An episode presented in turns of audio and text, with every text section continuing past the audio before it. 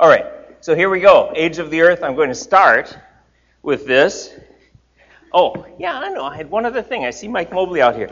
Mike Mobley sent me a very interesting email saying when I objected to theistic evolution, saying you've got to have randomness to make evolution, random mutation, but God's creation is directed and it's intentional and it seems incompatible with randomness. But Mike said, well, um, there are a couple of questions. One is, don't we have random mutation in genetics right now? Uh, your children have different characteristics. There's random mutation and uh, different colors of flowers and all that. So there is randomness in how God has set up set up the world to work.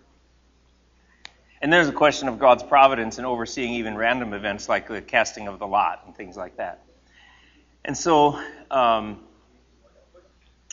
I've thought about that some more, and I uh, and I think I need to think about it some more.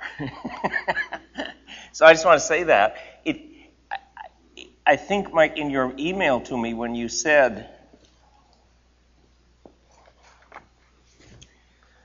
when you said presumed lack of purpose and direction do put theistic evolution in contrast to Scripture. I think that was what I was trying to get at when I talked about randomness. Seems to me there is randomness for variety within creatures, but I don't think that randomness produces new creatures. I'll, I'll, I'll stop again. That is random variety within creatures, but I don't think randomness produces new creatures, and I think that's similar to what you're saying. Um, because because you need design in order to make the, the changes work. Well, I want to think about that some more, but I really appreciate that, uh, that interaction. Okay. Now, who still needs two? One, we need two pages for you. Anybody else need a page? Okay. Age of the earth. This is an issue over which Bible believing Christians differ. There is a danger in spending too much time arguing over the age of the earth and neglecting to focus on the much more important and much clearer aspects of the overall teaching of the Bible on creation. I just want to say that, just in case somebody says, hey, wait a minute, why are you spending all this time on the age of the earth? I said, well, I'm spending one Sunday. That's not all this time. But it is an interesting question. It is an important question. And, um, and I want to say, too, about questions that may be not the most important questions for the whole work of the kingdom. Sometimes God calls individual people to size in those questions and do a lot of research, even though they're a small part of the overall work of the kingdom. So I'm not saying nobody should spend a lot of time on this, but I'm saying probably as a class we'll just spend this amount of time. How's the vol? It's the sound in here sounds different to me today. It sounds bigger or something. Is it is the volume right, or is it too loud? It's fine. Okay. oh, I feel like the Wizard of Oz. Okay. All right. Now here are the options. Here are the differences. The old Earth, dating the Earth at four million five or four billion five hundred million years, or the young Earth people who date the Earth at ten thousand to twenty thousand year old, and and the old Earth uh, view is in consensus with modern science. And basically, old Earth people will say the Bible doesn't tell us how old the Earth is. And so if you want to know how old the Earth is, ask scientists who do different kinds of measurements. The young Earth people say the days in Genesis 1 have to be 24 hour days, and that means the events happened really quickly, and that means um, the Earth can't be more than days older than Adam. And Adam, 10,000 BC or something like that, maybe 20,000, but not very far back. So, and then the young Earth view is held, I don't think, by any non Christian scientists, to my knowledge. Now, the difference between those two views is not just a year or two. The difference is 449,980, oh no, 449 billion 980 million years. That's a big difference. Um, now, uh, just some preliminary considerations. First, there are gaps in the genealogies of the Bible. Um, for instance, Matthew 1 8 to 9, and Joram the father of Uzziah, and Uzziah the father of Jotham, and Jotham the father of Ahaz, etc. But you go back to First Chronicles and you see those kings. It shows Uzziah, who is also called Ahaziah. Uzziah was the father of Joash, was the father of Amaziah, was the father of Azariah, was the father of Jotham. Jotham. So you're skipping three generations just because Matthew is just saying this person led to this person. Uh, there are other examples like that. Um, uh, anyway, uh, here's another one. Matthew 1:20. Joseph, son of David, do not fear to take Dave, Mary as your wife. Well, uh, David was king in 1000 BC. So this little saying skips a thousand years. But the Bible doesn't seem to think there's a problem saying Joseph, son of. It means descendant of. All right? So that means that we don't have to say we add, you know, add together how long Adam lived and how long Seth lived, and then all those other descendants. You add together their ages, and, and somebody did this. This Archbishop Ussher, uh, about 400 years ago, three, 400 years ago, and he got to 4004 BC for the date of creation, and he had the flood at 2800 BC, something like that. But um, more and more discoveries where you know you've got these ancient Middle Eastern, ancient Eastern kingdoms that were back to the, before 200 BC, his age of the flood, and then you got Jericho going back um, five, six thousand or more BC, maybe eight or nine thousand BC, according to various methods of dating. And so people began to say, well, you know what? You can't just add up the number of years in the Bible and get back to the age of the earth uh, or the age of creation. Um, so we don't know exactly. What about the age of the human race? well, um, it seems to me, and I have to say in this, I'm when, when I deal with uh, scientific stuff, I'm outside my area of expertise, and so I'm going to have to say it seems to me. But it seems to me that man certainly existed by 10,000 BC because uh, there are cave drawings and paintings by Cro-Magnon man, you know, pictures of these people hunting deer or or or I don't know, riding horses. I don't know what the pictures are, but they're they're and it's artwork. It's uh, maybe elementary artwork, but it's clearly artwork. Only human beings do that. That's a uh, I don't and animals don't do that kind of thing. And when also you have not just burial of dead people or beings, but when you get people buried with fruit or other kind of preparation for the afterlife. You've got these beings that have a sense of having a soul and living on. And so in Cro-Magnon man, it seems like that's clearly human. It's not just some other kind of being. And that's maybe 10,000 BC, and there's some variation in that. Now, um, perhaps somewhat earlier, there's this mitochondrial DNA that I do not uh, certainly understand in any extensive way, but it has to do with the uniqueness of genetic diversity in the human race, or the different kinds of genetic diversity. And a lot of different studies have said we can trace that back to what people call mitochondrial Eve, that is, one female ancestor through whom, or from whom the whole human race came. And that occurrence is 50,000 BC. That has to do with assumed rates of variation in generations, in, in genetics, and I think that's a little more subject to variability, so I'm not as sure about that. Um, so I'm a little vague, but I'm saying at least by 10,000 BC we have humans. Maybe 20,000, maybe even, even earlier. So, so I'm unsure how much time there is between Adam and Abraham. when you get to Abraham, you're, you're right in the middle of dates that coordinate with other kinds of history.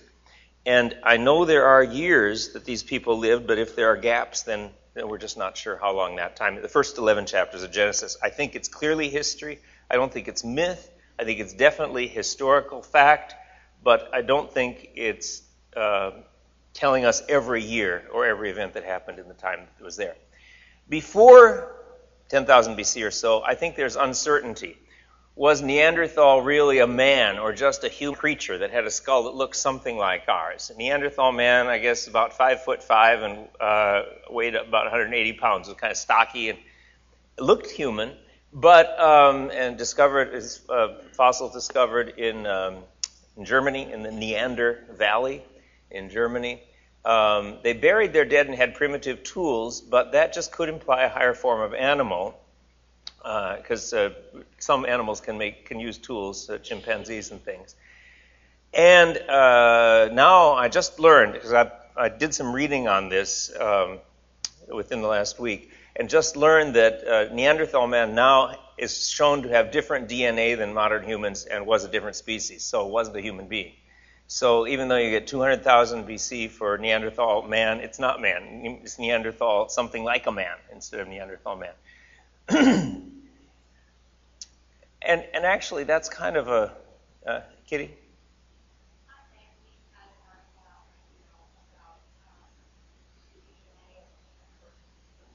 Oh.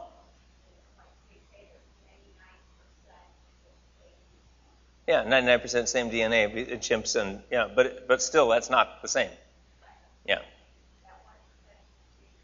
Yeah. Okay, did animals die before the fall?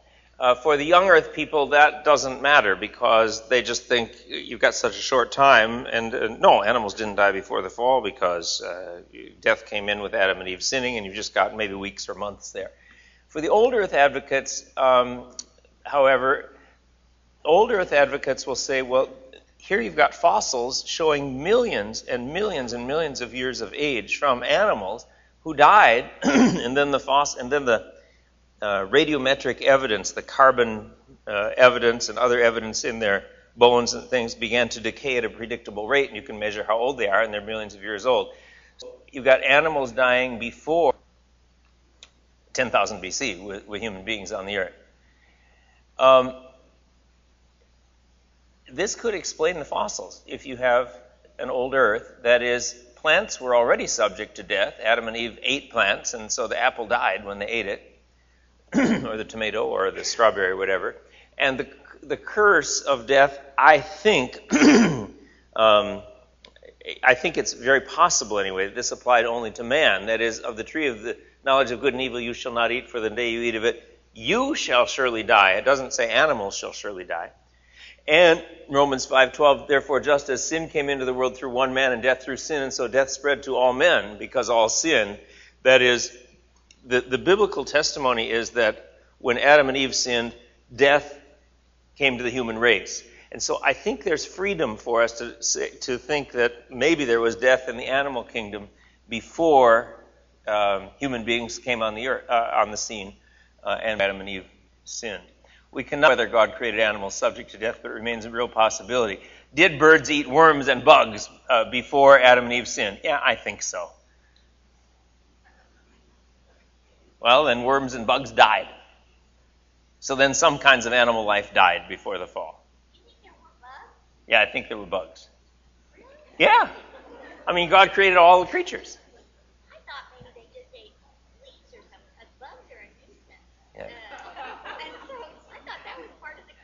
Okay. Pammy thinks that bugs are a nuisance, and that may be part of the curse. Um, yeah, mosquitoes. I, I think probably they were around, but they didn't have the aggressive, harmful behavior toward human beings. So bees not stinging, but just just helping pollinate plants and things. And okay, I think. But that's speculation. Okay. What about dinosaurs? Young Earth uh, advocates say dinosaurs and humans lived on the earth because they were all created within the space of a few days, no problem. The Old Earth advocates say, well, some would say dinosaurs became extinct before the end of day six of creation because days are millions of years long. Others would say Adam and Eve were alive with dinosaurs and they were named by Adam in Genesis 2, but then be, later became extinct. And um, there's one other option. Jurassic Park fans would say dinosaurs are still alive on some jungle island off of South Africa or South America. I think that one of the first two uh, is more likely. Um, and I think dinosaurs are, somebody help me here, I think they're just related to very large, uh, like lizards and things, some of which um, still around. What is that? Komodo dragon. Is that a? How big is it? Bigger, big as a human being. Bigger. Okay. So, okay. So they're not that far different. Just different. They don't ever stop growing. Oh. Oh. Uh, oh.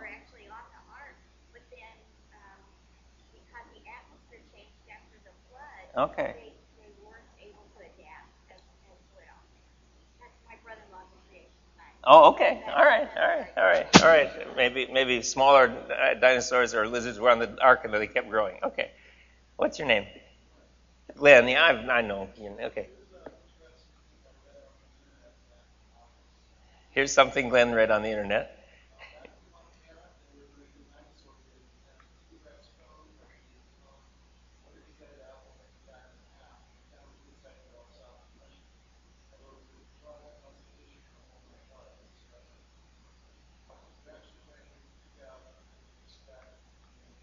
Oh, Tyrannosaurus rex DNA possibly found in Montana. Okay. Okay. All right. Well, maybe go back to point C. Okay.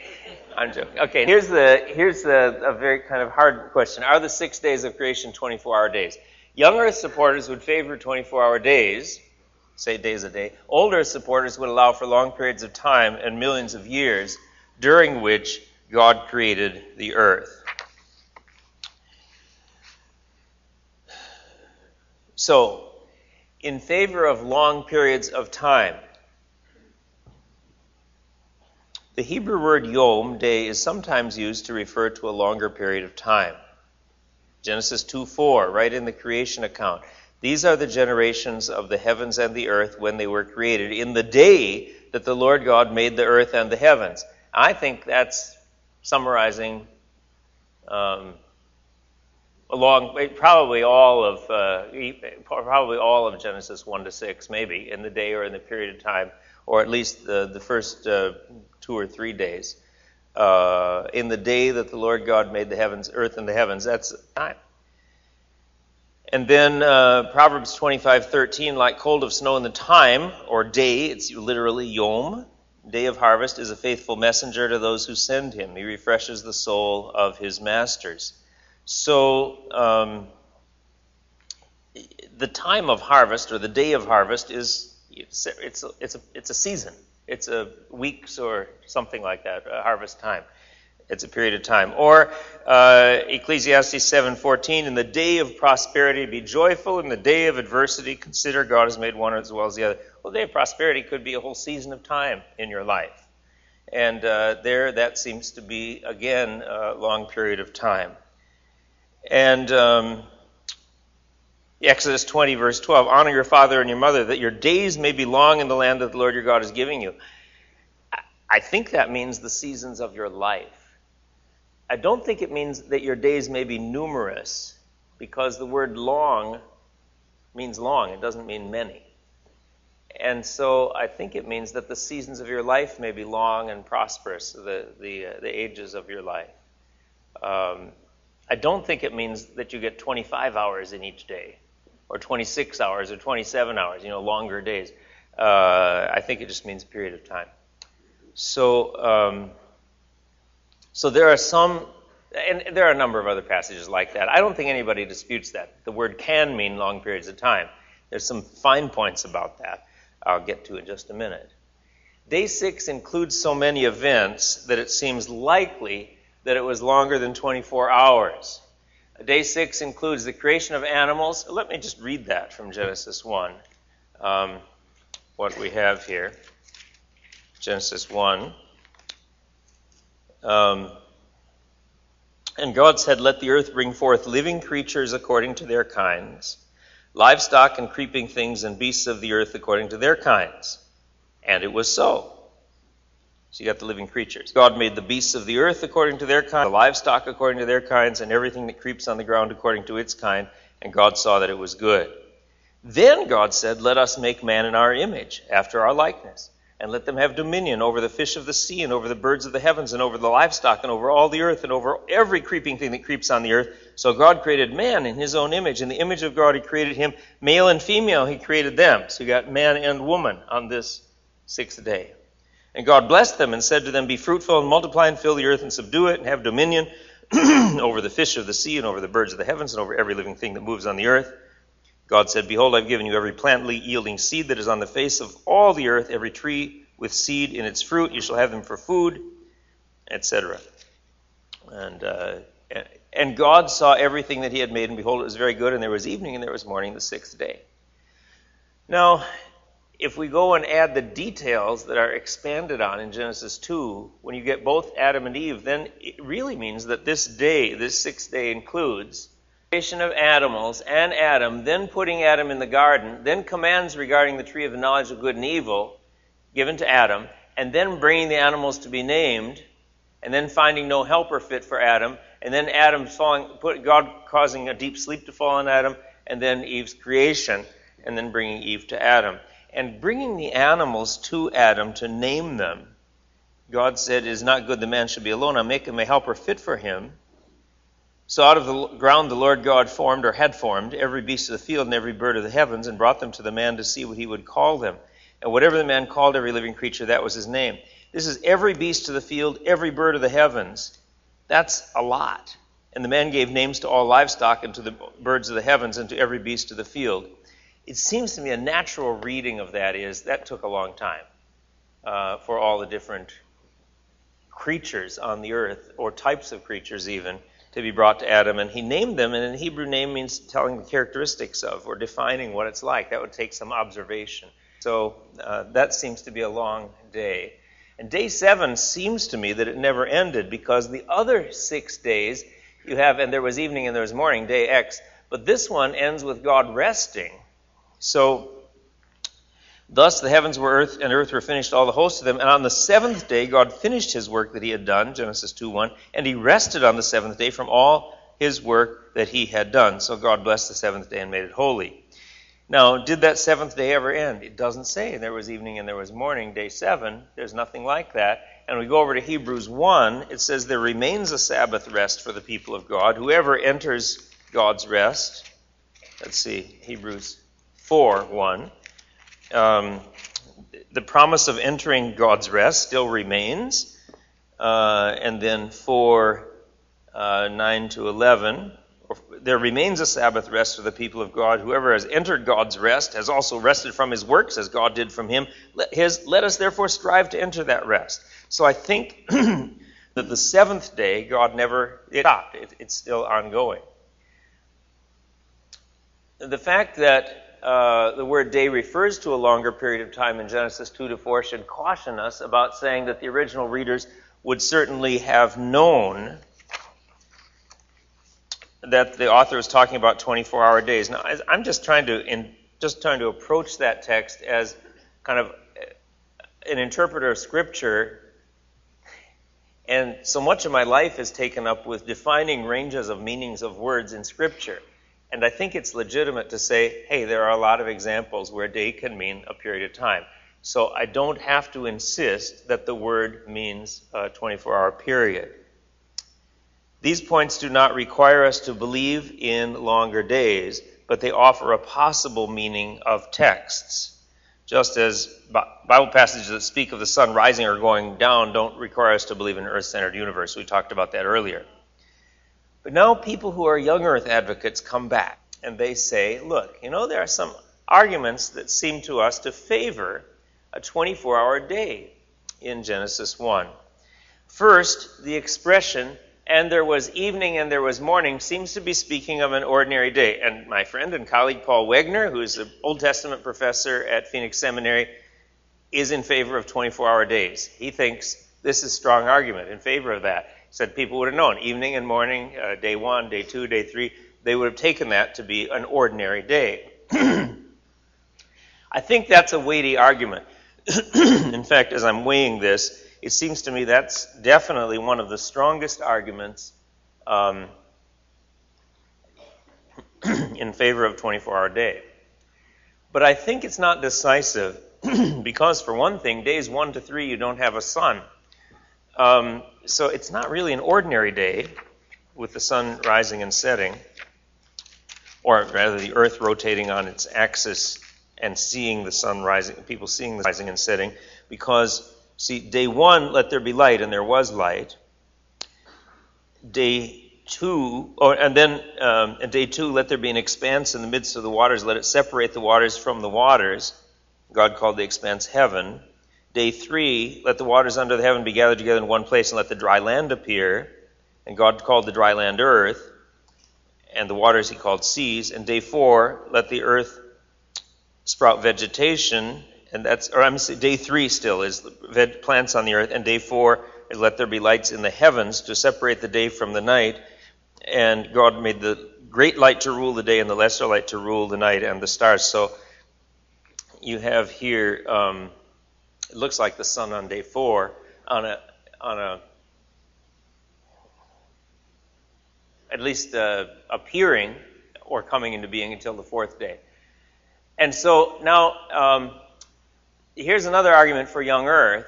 The third day cannot be very long, it can't be millions of years. Plants on the third day, and the sun doesn't come into being fourth day, and plants can't live without the sun. Okay? And it's hard to avoid the conclusion that in oh, and let me let me just respond to this a second. The response I think would be made is there is light from day one of some sort, and so that light of whatever sort uh, could have provided light for the plants. Um, and uh, and I am not sure, honestly, whether everything named on these days is the time that God made them or the time that He let them appear to the earth. So it's possible there was, say, a vapor canopy over the earth, and on day four the sun appears, is seen more directly from the standpoint of the observer on the earth. I mean, that's, that's possible. So I'm a little uncertain about that.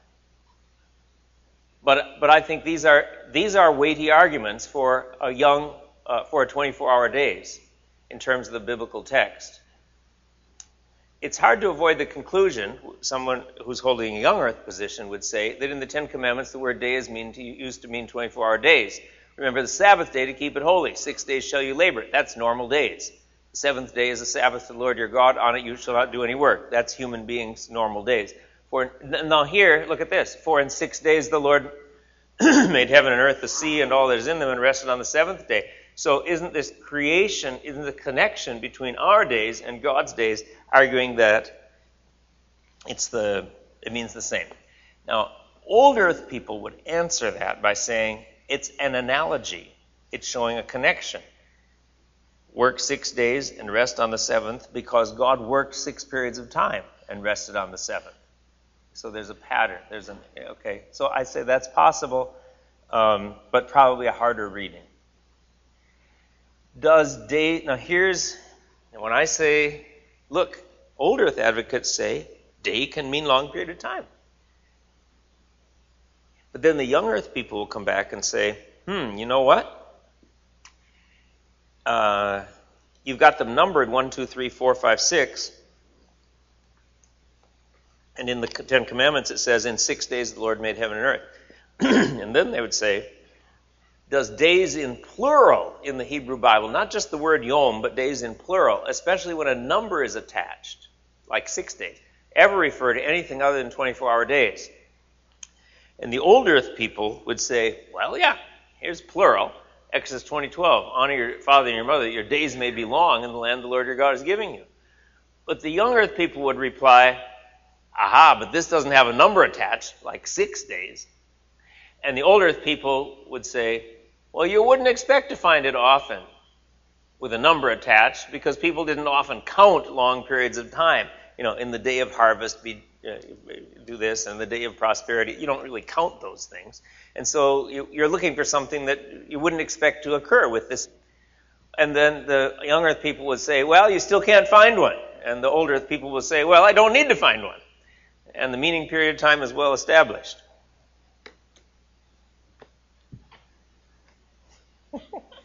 It is, it isn't, it is, it isn't, it isn't, it isn't. Okay. My um, summary on that, I think this argument on the meaning of Yom is a draw. Um, you could disagree with me. And uh, as I'm saying, my colleague, my Old Testament professor colleague, Paul Wegner, does hold to um, 24 hour days. Uh, but I don't think that Yom has to mean 24 hour day in Genesis or anywhere else in the Bible. I'm also not sure that it means long periods of time in Genesis 1, but I think that is certainly a possibility. That's why I come out on Yom. Do you want to talk about Yom, the word day, at all? Before I go on to something else. Yeah, John. Uh, yeah, Yom Kippur is Day of Atonement. They're talking about um, a specific Jewish holiday on one day, the Day of Atonement. Yeah, but that I had never thought of that. But yeah, Yom Kippur is the same Yom. Yeah, and that's the phrase in the Bible, Yom Kippur. Okay, all right, I say it. John, gotta say it. I'm listening to all these discussions about a day or not a day. And Yeah. I think it's just human ego, for want of a better term. Yeah. Smarter than God. Yeah, I believe God did it in 24 hours. a day. yeah, yeah, And, and I don't see how you can say, well, the third day is a short day, but the next day is a long day. yeah, I mean, how can you just yeah, mess with what God's telling you just to prove the theory that you Yeah. have on that given Yeah. day and time? yeah. Well, what I'm trying to do, honestly, John, is say, let me just read the text and see. It looks to me like day six is long. It looks to me like day seven didn't end. And so, and it looks to me like in Genesis 2 4, day means in the day God created the heavens and earth is just the whole time. So I'm saying from the Bible itself, I'm just, I just can't insist that it's always 24 hours. So that's what I'm, that's what I'm trying to do. I'm trying to be faithful to the Bible because, look, I want to. That's, to me, the important. Yeah, and I've been teaching this a long this class a long time, and the bedrock conviction that I have is that this is the Word of God, and what it teaches, I believe. And if I can't answer all the questions from external history or science or something, then I can't answer them all. I still believe it. Okay, so I'm there. But the question is, does believing this require that I hold to a young Earth? That's the only question. I think God made it. I think He made all the animals specifically, and you know, it's a special creation. It's just um, just this one question. The way to science, I'm going to say that. I think there's more evidence on old Earth for science, but I'm saying that it's easier to interpret the Bible for young Earth.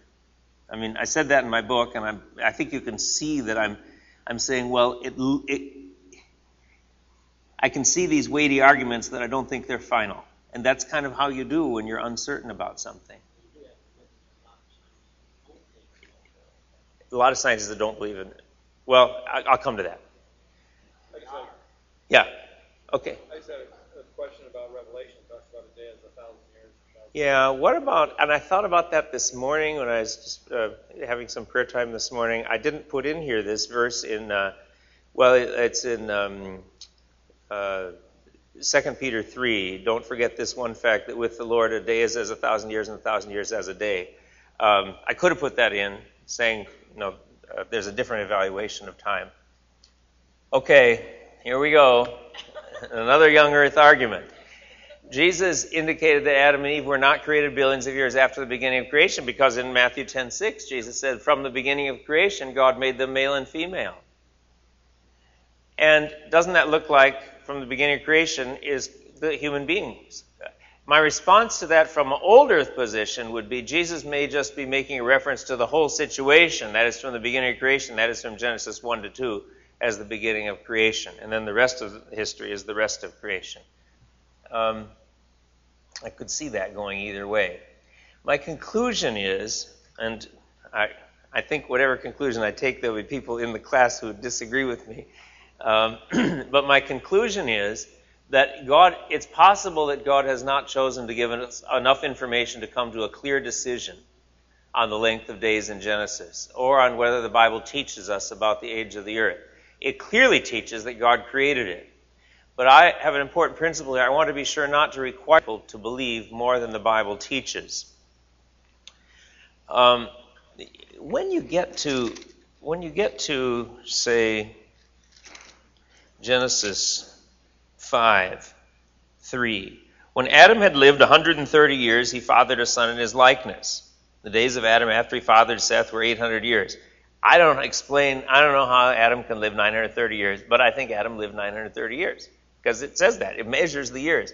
But it doesn't say after plants had been on the earth one year or something like that that is it doesn't tie the human chronology back into uh, that early time so I, I think there's some freedom there I think there's some freedom in terms of what the Bible requires us to believe so that's That's basically where I am on that. In light of this, I think both old earth and young earth theories are valid options for Christians who believe the Bible today. And I could say that there have been some groups that are very solid Bible groups who have studied this. I mentioned recently that Biola University, that's solidly Bible believing inerrantist, uh, they had a study group on this uh, within the last 10 years. And they decided they wouldn't hire any faculty members who held to theistic evolution, that is, that human beings are the result of evolutionary process. But they would hire faculty members who believed in old Earth or young Earth. Um, I have to say, I was over at Masters College, where John MacArthur is president, and uh, they are all young Earth, absolutely. And uh, um, even when I was on a platform and question, faculty question and answer time with um, John MacArthur and me and Kent Hughes last year, and there was some question and answer, and somebody asked something about the age of the earth, and I mentioned something about I think there's room for Christians to differ on that, and I kind of got clear signals from the audience that that was not an appropriate thing to say at that. So, but institutions differ on this. Um, uh, but Biola has come to conclusion. Uh, Westminster Seminary in Philadelphia, that's held to inerrancy for many years, came to that conclusion. Very significantly, uh, the, conserv- the very conservative inerrantist Presbyterians, called Presbyterian Church in America, had a study group that um, that that delved into this uh, within the, the, last 10 years, and their study group came out and said we can allow both options. Young Earth. There were some people in the Presbyterian Church in America saying unless you hold to older old Earth, you can't be ordained, and other people said no. You know what? There are arguments both ways, and they came out having it both ways. And then in um, and then in the question of biblical inerrancy, there is something called the ICBI, International Council on Biblical Inerrancy. And starting in 1978 and then on for the next several years, they had a series of three conferences on what does the inerrancy of the Bible mean and what how should we interpret and how should we imply. And in one of those three, and I was there, there was a long discussion about whether to put in the statement of the explanation of inerrancy something requiring a 24 hour day creation view. And there was a lot of discussion about it, and the, and the ICBI again uh, came down on the side of not requiring a 24 hour day, but giving freedom on this and saying basically that um, whatever the Bible teaches we believe, and the teachings of science shouldn't be allowed to overturn the teaching of the Bible, but they wouldn't specify what the teaching of the Bible was, which some the young earth people wanted wanted that, but there was just a lot of hesitation on the part of 250 evangelical scholars or so, so that a number of interdenominational, solidly inerrantist study groups have come to this same conclusion. Old Earth and Young Earth theories are valid options for people who believe the Bible today. I do not think it's a question of believe the Bible or not. I do not. I think it's a question of how do you interpret the Bible? How do you understand it? It's not like, do you believe in the deity of Christ? Do you believe in the substitutionary atonement? Do you believe in the Trinity? I just don't think it's like that. It's an area where there's room for Christians to differ. Now, that's my conclusion. When I wrote my systematic theology book in 1994, it was published, and this chapter I wrote probably 1991, 92, or something, I don't know. Um, I ended up giving arguments back and forth and back and forth, and basically couldn't decide. And so I ended up I think in the chapter, leaning t- a slight bit toward an old earth view, but saying I could see possibilities for both views. And, um, and I was undecided. Now, within this last week, I've read some more and thought some more, and so you're getting kind of hot off the press where I am now. Um, old Earth theory, 4.5 billion years old, with a universe 13 to 14 billion years old, and a day age view would then say each day of creation is a long period of time and people are attracted to that view because of scientific evidence. Some evidence that favors an old Earth. Liquid magma deposits, such as in California, would take a million years to cool. This real thick stuff that flows out of the center of the Earth, and you can measure how long it, cool, it takes. Continental drift could not have happened in 20,000 years. That is, if you take Africa and uh, Asia, or Europe and Africa, and North and South America and Europe and Africa, and you push them together on a globe, they fit, they match. And fossils that have been found on the coasts of Africa and the coasts of South America are very similar, and similar in, in what kind of species and what kind of time. And these continents are drifting apart two centimeters a year. Now, if you multiply that by 24,000 years, you get one quarter of a mile. But I think that Africa is farther than a quarter of a mile from um, South America. And so uh, that's that continental drift. And then coral reefs apparently take hundreds of thousands of years to form.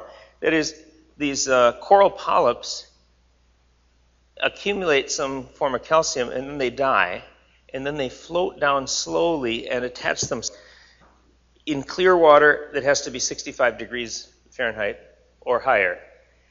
And it, it has to be fairly still water. And when you see how fast they grow, some of these coral reefs are hundreds of thousands of years or more old. And you can't get that by flood pressure because it disrupts everything. And um, so that, that looks like evidence for age. Then massive amounts of data from astronomy favoring a creation 13 billion years old. The greatest difficulty, I think, for an old Earth view is the sun created after the creation of plants although I think there's a different way to translate made in Genesis 1.16. So you could say that the Lord had made um, the sun and moon earlier, or there could be light earlier. There's, okay, so that's an old earth uh, view, ages. Days are ages. There's another view I'm going to mention just for one minute here and pass over it. A literary framework view. Some people say, hey, this is not telling us time at all. It's just saying it's kind of saying there are days of forming and days of filling. And so day one, you got light and darkness, and day two, you fill it with sun, moon, and stars. Day, or day four. Day two, sun, sky, and water separated. Day five, you put things in the waters and sky, fish and birds. Day three, the dry land and stars are separated, and plants and trees. And day six, uh, animals and man. And there's a parallel. Now, Ron Youngblood, evangelical scholar, uh, edit, edited the Old Testament for the NIV Study Bible, argues strongly for this. I am not persuaded by it. I'm not going to say much about it, but I think that Genesis suggests a sequence of days. One, two, three, four, five, six, seven looks like sequence to me. And so I, I'm not going to say this denies the authority of Scripture, but it, I don't think it's likely. That was my one minute on it. Is it am I okay? Am I going too fast? You're tracking with me. Okay. So I'm just saying, hey, there's another view.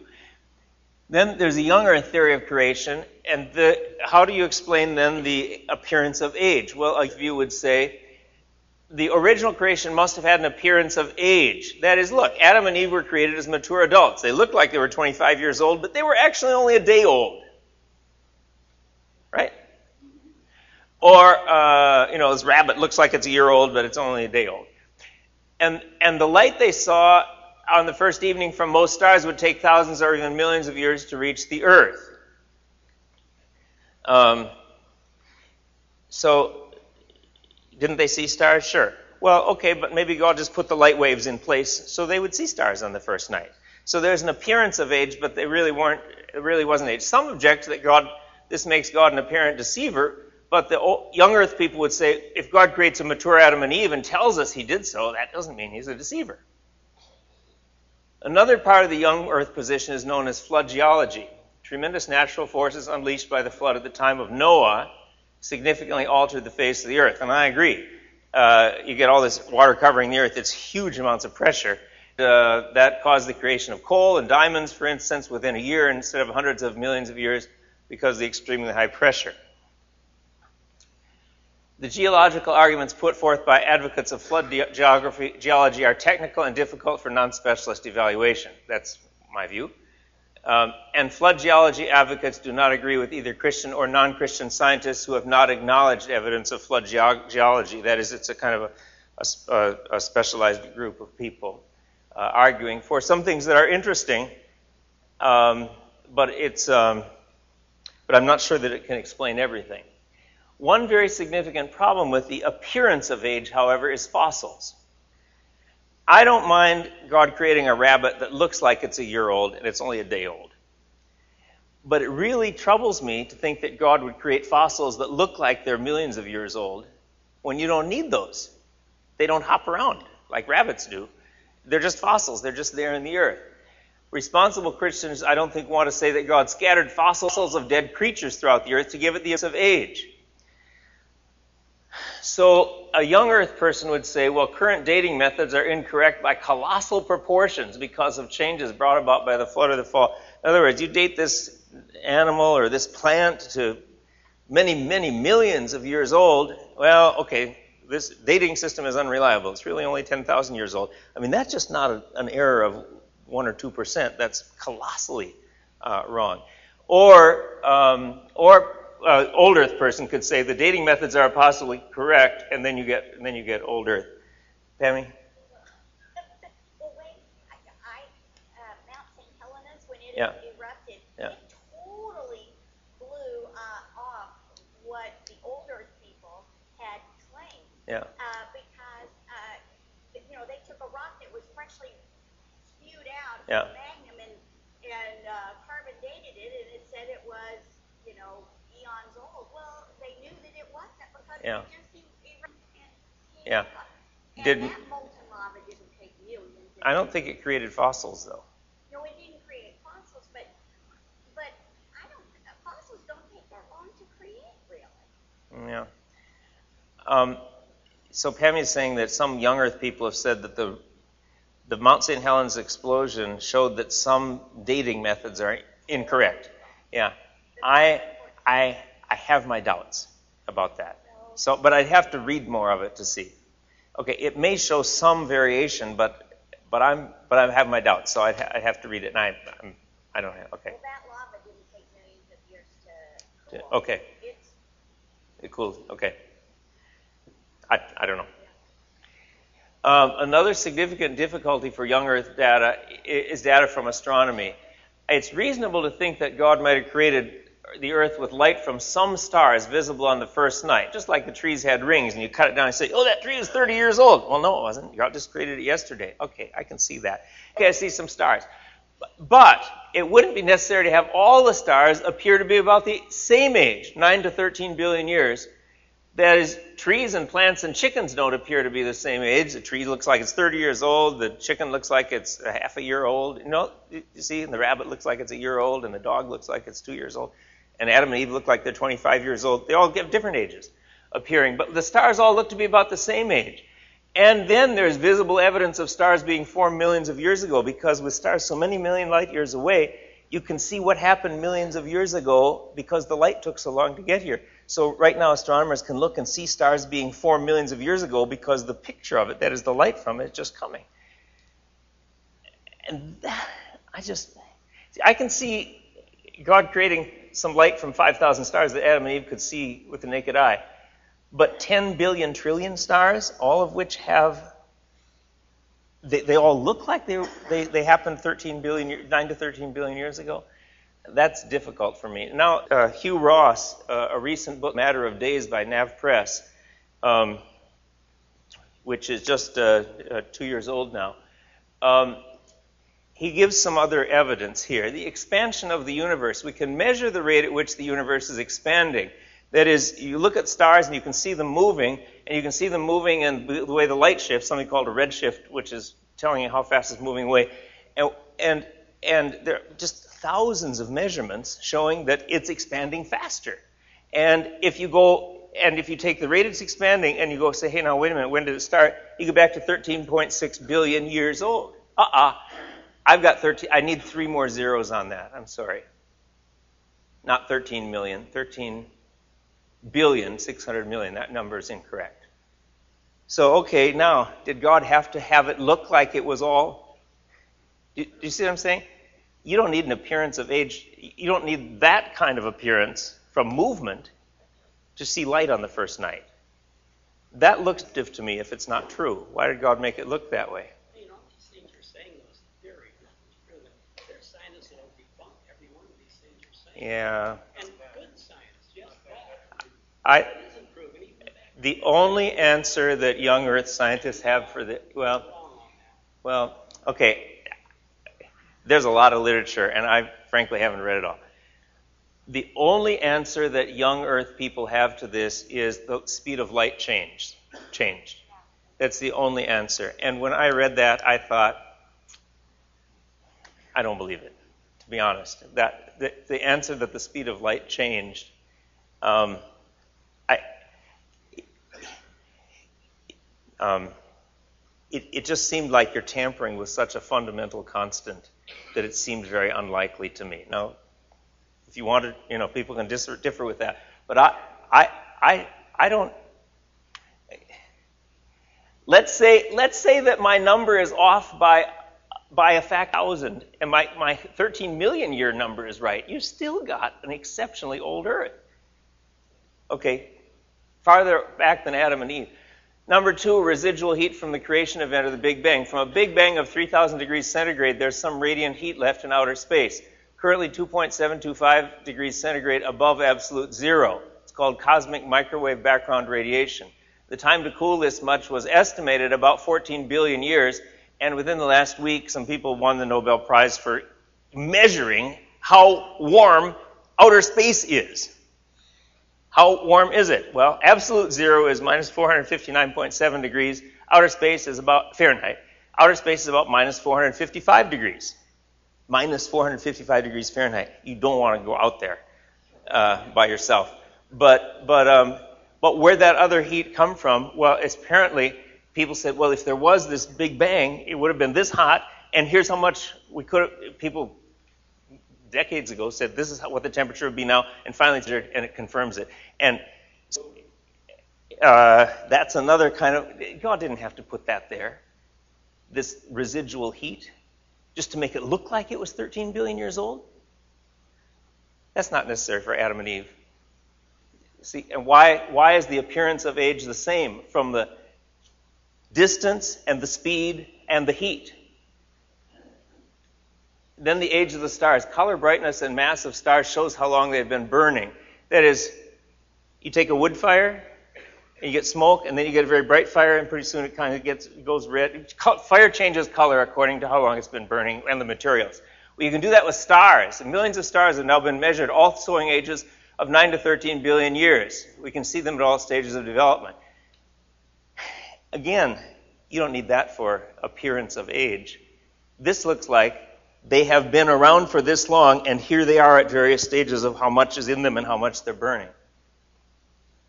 That seems very strong evidence to me. And light from 100 billion galaxies and 10 billion trillion stars, wherever we observe it, shows evidence not just of distance, and there's some specialty, specialty studies with how light appears in its color and its and the spectrums of it. Uh, uh, it shows not just evidence of distance, but also that it has traveled and gone through gas clouds and intergalactic dust consistent with the distance, as seen with slight variations of color. Appearance of age would seem like large scale deception for this. Um, so, where does that leave us? Conclusion on the age of the Earth. Several scientific arguments for an old Earth seem, now I'm going to say they seem persuasive to me. An old Earth. The fossil bearing rocks, the coral reefs, the continental drift, and similarity of results from different kinds of radiometric dating. I just don't think that it has all been disproven. I think maybe there's some tweaking of it, but not by a factor of thousands of times wrong. Astronomy, I mentioned, age of rocks, minerals, and meteorites. The weight of evidence seems to me to be increasing yearly. So, where does that leave us? In Hugh Ross's book, he gives some data showing that several young Earth advocates have admitted publicly that they have never met any scientist who has been persuaded of the young earth view on the basis of scientific evidence alone. Now, that I think is very significant. See, there are lots of scientists who have been who are not Christians who have been persuaded that evolution is wrong. Even this, this Francis Crick who said you got to have life from outer space because you can't create it. Okay, the evidence proves that evolution is wrong, but the evidence is just not convincing people of young Earth on the basis of scientific evidence alone. And so here's my question. If the Earth is only 10,000 years old, why didn't God make it look like it's 10,000 years old? Why did He give all sorts of evidence from heat in the space, in outer space and distance of stars and shift of stars and fossils and and all, why did he give all this evidence that looks like it's it's billions of years old? did he give all these multiple appearances of billions of years just to trick us? And more being discovered all the time. So that, I'm just trying to let you see how I'm thinking. And I, that's really hard for me to. And if the Earth universe is only 10,000 years old, why did he give billions of bits of evidence from stars that all make it look like it's 13.7 billion years old? Just to fool us? See, that seems more and more unlikely to me. And, and honestly, honestly, as I evaluate, I, am not a scientist, I can't evaluate the evidence, but when, but when the scientists who are young earth people don't persuade anybody who's not a young earth person just on the basis of their evidence, it looks to me like the evidence isn't going that way. The need for further understanding. I agree, coming back to a young earth viewpoint, I agree that it's easier to read Genesis 1 as 24 hour days. I those who hold this view, and I still think it's possible but the observable facts of creation seem increasingly to favor an old earth view, with more evidence accumulating every year. The age of the earth, I think, is not directly taught in Scripture. We can think of it only by drawing more or less probable in- inferences from Scripture. So it seems best to admit that God may not allow us to find a clear solution to this before Christ returns, and to encourage evangelical scientists and theologians who fall in both young earth and old earth camps to begin to work together more humbly and cooperatively. The wisdom from above is first pure, then peaceable, gentle, open to reason, full of mercy and good fruits, impartial and sincere. I wrote this in 1994. It's likely that scientific evidence in the next 10 or 20 years will tip the weight of evidence decisively toward either a young earth or old earth position. And the weight of biblical scholarly opinion will begin to shift decisively in one direction or another. It seems to me this is happening. I don't think this causes us alarm because I do not think the truthfulness of Scripture is threatened. And Genesis 1 leaves us enough uncertainty that either position is possible. Well, look, um, I thought this is going to be quick. I'll just if this lesson together. It took me six or seven hours of preparation yesterday to do this, and the more I get into it, the more it's just a huge area and I'm I'm trying to be fair to the evidence. Got a lot of friends who are very smart people who are old, who are young Earth advocates, and uh, a number of you in the class I can see are. And I'm I'm not going to say that that, that that's an incorrect position. I'm just saying eh, it's easier. Genesis 1 is easier on a young Earth position, but I don't think it requires it the scientific evidence seems to me to be much weightier for an old Earth position, much, much weightier, and seems to be accumulating. And and I don't think that Genesis 1 requires an Earth position. Well, look, uh, I'll take just a few minutes. We've got to get out of here uh, pretty quick. But, John? I just have two questions. Yeah. Why would God deceive us by telling us days instead of millions of years? I mean, yeah. Okay, okay, okay. That's two. Okay. That's one. Yeah. Two, what do all these scientists say about the flood? Okay. Okay, why did God deceive us by telling us days? You could get the deception argument back on the other side. I'll just leave that for people to evaluate, okay, without trying to answer.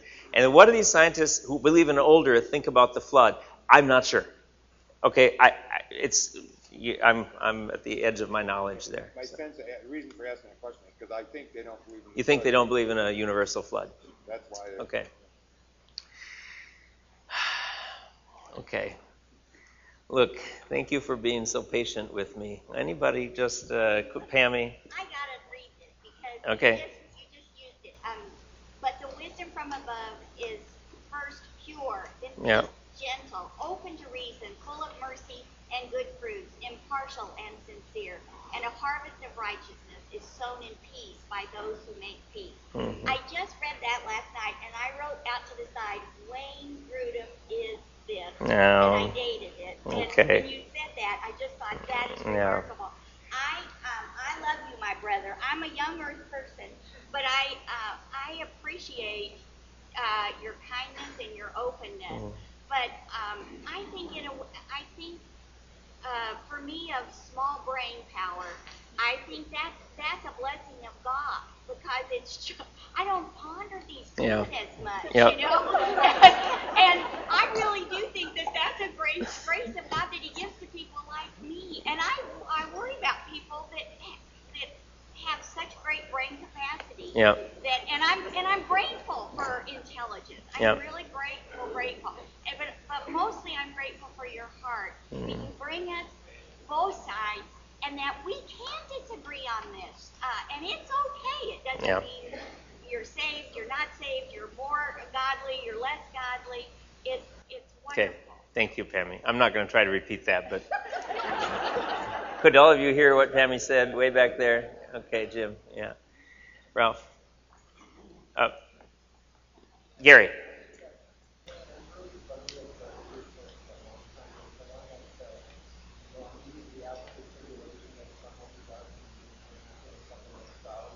Stars will fall from heaven, yeah.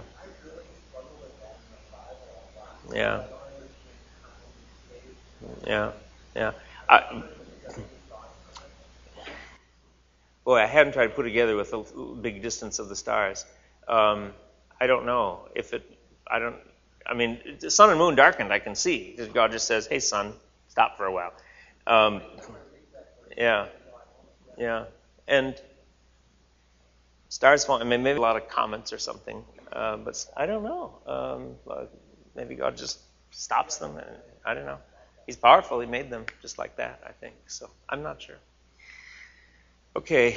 Well, look, um, we'll be patient with each other on these. Uh, okay, John.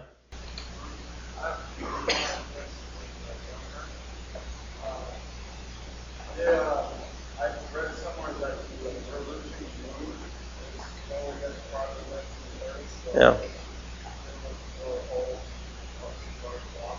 Yeah. Is Yeah. Okay, I'll tell you what about the moon moving away from the earth and sun shrinking. Hugh Ross talks about all those things in here, and I'll just uh, maybe refer you to see what. Because I'm out of my depth to argue that as a first-hand person. Um, now, Mike is a physicist and probably has a lot more expertise than I do, or ability to evaluate the evidence anyway. Um, I don't know if you want to say anything. I was going to comment actually on Second Chronicles. one one thought weighing here is what is fantastic about Genesis is, is God let us know that he that creation was a special creation Yeah, to have a relationship with man. yeah, You know, and, and what I appreciate about what I mentioned Second Chronicles when Solomon was uh, building the temple, a- again the numerology was important. The Mhm. temple took seven years and he dedicated on the seventh month. The Yep. seventh, the seventh Yep. day, the seventh month, the seventh year.